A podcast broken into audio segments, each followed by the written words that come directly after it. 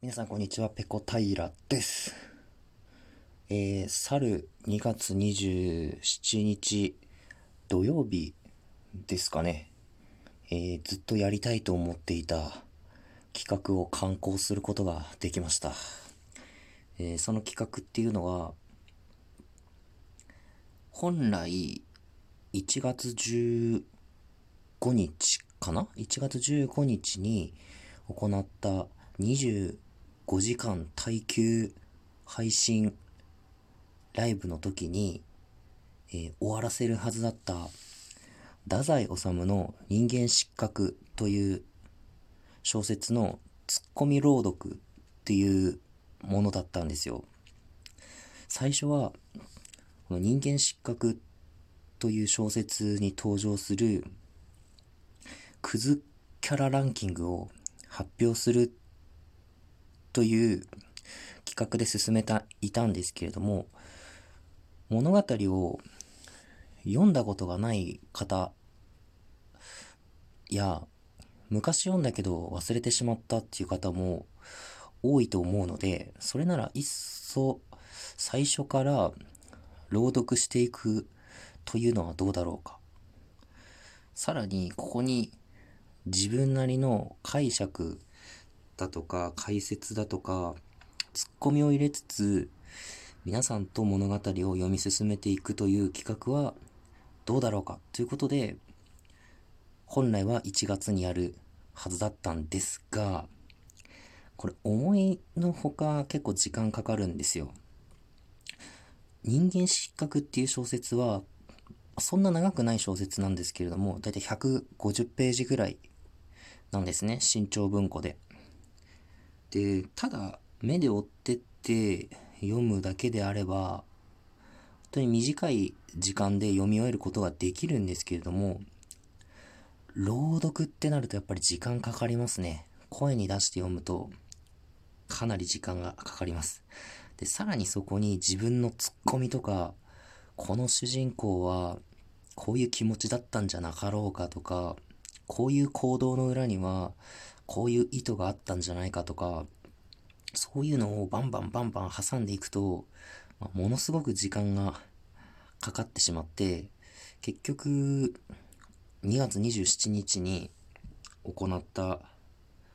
リベンジという形で行ったこの企画が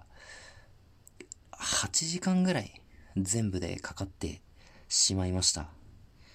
一体どこに需要があるのかよくわからない企画なんですけれども、僕がずっとやりたかった企画なので、何の悔いもないですね。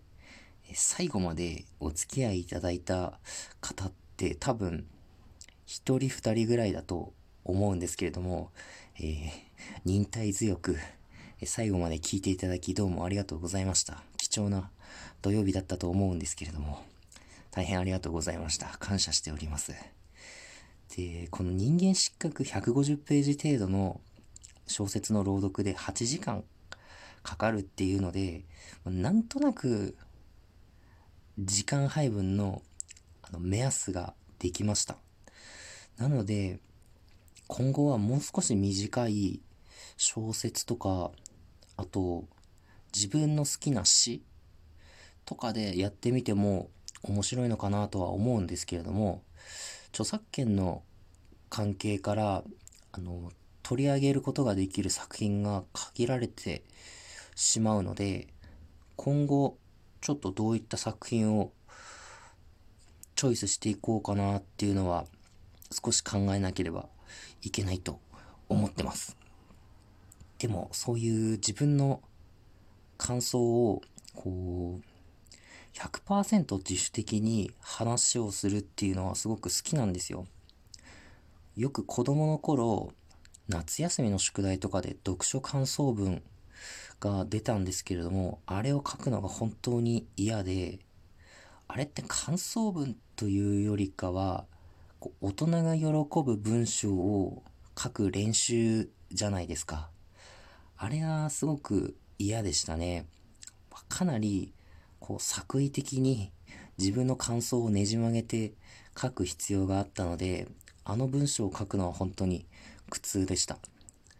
それとは違って今は完全に自分の好きな作品について、好きな作品というか語りたい作品を取り上げて、それについて